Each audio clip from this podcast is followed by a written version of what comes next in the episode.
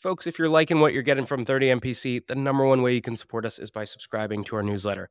Every week, you only get two emails. On Monday, you get a content roll up of everything that dropped last week.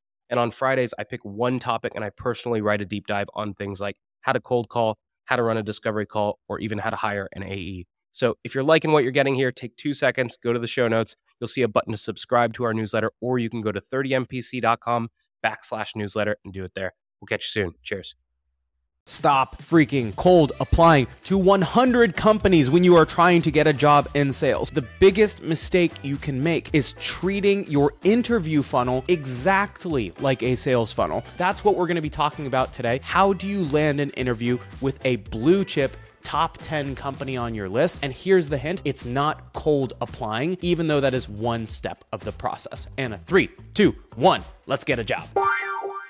Okay, so step number one is in fact to cold apply to the job. What will sometimes happen is a recruiter will catch your resume and they'll fast track you to the interview process, and then you don't have to go through the following steps. It is far easier to refer you to the top of the pile if your application is already in the pile. Step number two is what are we actually doing to get our application flagged? So let's say that you've cold applied to Salesforce and you want to be a mid market account executive at Salesforce. Typically, what I like to do is I like to connect with AEs in batches of five to 10, plus the sales manager. So I'm going to find five to 10 AEs that are in the area that I plan to work for, and I will cold LinkedIn connect with all those people. From there, usually seven or eight will probably accept. And you're just going to send them a semi tailored message that says something along the lines of this I noticed that you've been at the company for two years. It looks like you've had a lot of success there, and I was hoping to get your advice. I just applied to the company, and I'm hoping to learn a little bit more about what it's like to be a rep there so I can come in prepared for the interview process. Would you be completely against me treating you for a Zoom coffee for maybe 15 minutes on a Friday when you don't have a million meetings on your calendar. From those seven to eight, in my experience, you will usually get two to three yeses if you're sending a short, personalized note. You're going to send a slightly different note to the sales manager, which is, hey, I noticed blah, blah, blah, blah, the same sort of tailoring that you sent to the AE, send it to the manager. One thing that I know you probably care about as a sales manager is a rep's ability to prospect. So if nothing else, you could consider this my shot at that. And you said, hey, as I get through the recruiter screening process, would you be completely against meeting with me one on one before the official interview grill starts? So, usually, if you find the right hiring manager, when they get that message, they're gonna flag your resume to the top of the pile. And oftentimes, they won't take a call, but they will accelerate your path to getting a call with them. So, now you have a couple AE coffee chats booked. Let's talk about how you nailed the pre screen screen. The first thing that you need to do is you need to demonstrate that you are worth the referral. The way you wanna do this is you're gonna structure this call in three parts. You're gonna focus on what you're excited about. You're going to validate your assumptions on what it would look like to sell. Then you are going to make your ask. Here are a couple of buckets that you can use to get more tangible on why you're excited about the company. So, number one is you could be excited about the stage that the company is in. Number two, you could be excited about the industry. Number three, you could be excited about the product or the problem that you're solving. And then lastly, number four, you could be excited about the company itself and the culture. You could reference different things that your sales leader, your CRO, your VP of sales, or the CEO has even mentioned. You want to pick one or two or three of those things together and weave them into a story. So, using my Carta example, I was like, look, I'm a finance background person, and the sweet spot for me is Carta's a Series C2 company, and that means you're in the growth stage, but it's still early enough that you can have an impact. And on top of that, I have a finance background, I worked in venture myself, and Carta sells to the venture space, and I couldn't imagine a job that I would more want than a place like Carta. So, like, my goal in this conversation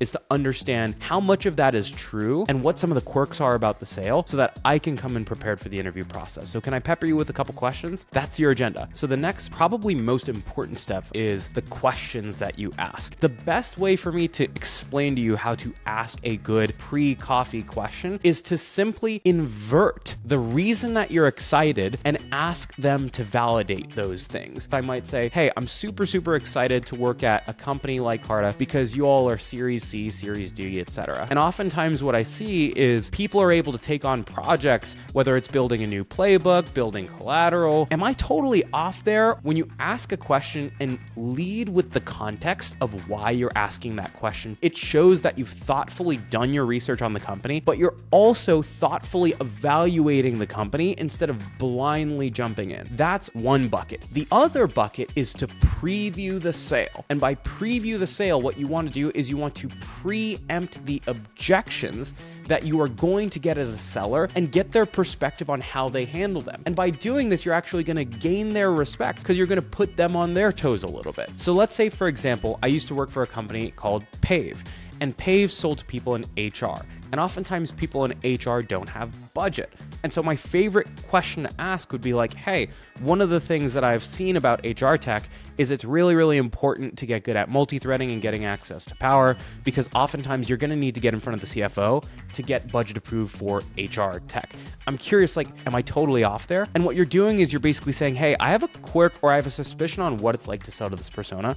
What's it actually like? The other type of question you can ask is a competitive question. So, my favorite thing to do is look at Pave versus X competitor. Go do some basic research and look at what the competitors are saying about Pave. I actually did this at Carta, where there was a company called CapShare at the time that was competing with Carta, and it was saying that CapShare is half the price of Carta with all the functionality. So in the interview, I said, Hey, I know this stuff is like not always true and it's frankly pretty exaggerated, but CapShare, I was looking at their feature page and a lot of the features look pretty similar in the way that they're described, and they're saying that it's half the price. How do you go about competing against those folks in a tough head to head with a founder who might be a little bit cheap? From there, the final step is making the ask.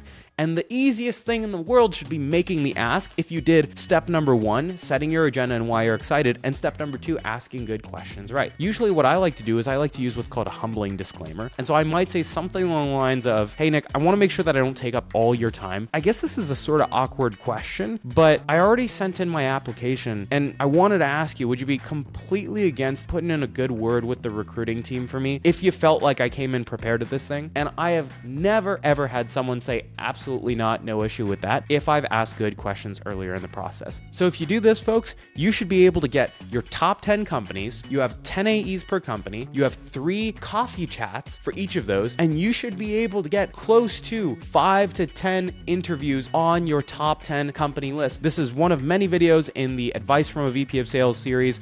I would check out the videos on how to pick a good company. And also, if you're excited about how much money you can make in tech sales, there's some good stuff there as well. Go check those ones out out. Peace out.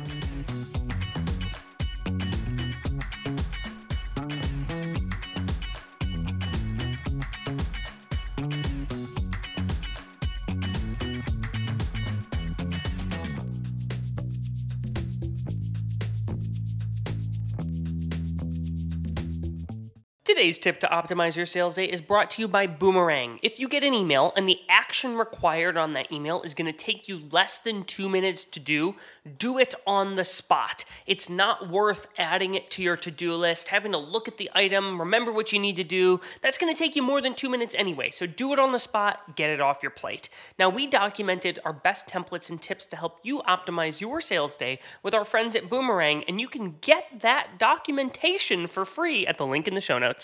Here's my secret to being a sales superhuman it's auto reminders for everything. If I expect any reply from a prospect, I press Command H, and Superhuman pops it right back into my inbox if I don't get a reply in two days. That means if you handle an objection, if you suggest times for a meeting, or if you ask for cuts back on red lines, always create a two day reminder task and assume they will not reply. So if you want to follow up on time every time, you can get a free month of Superhuman by checking it out in the show notes.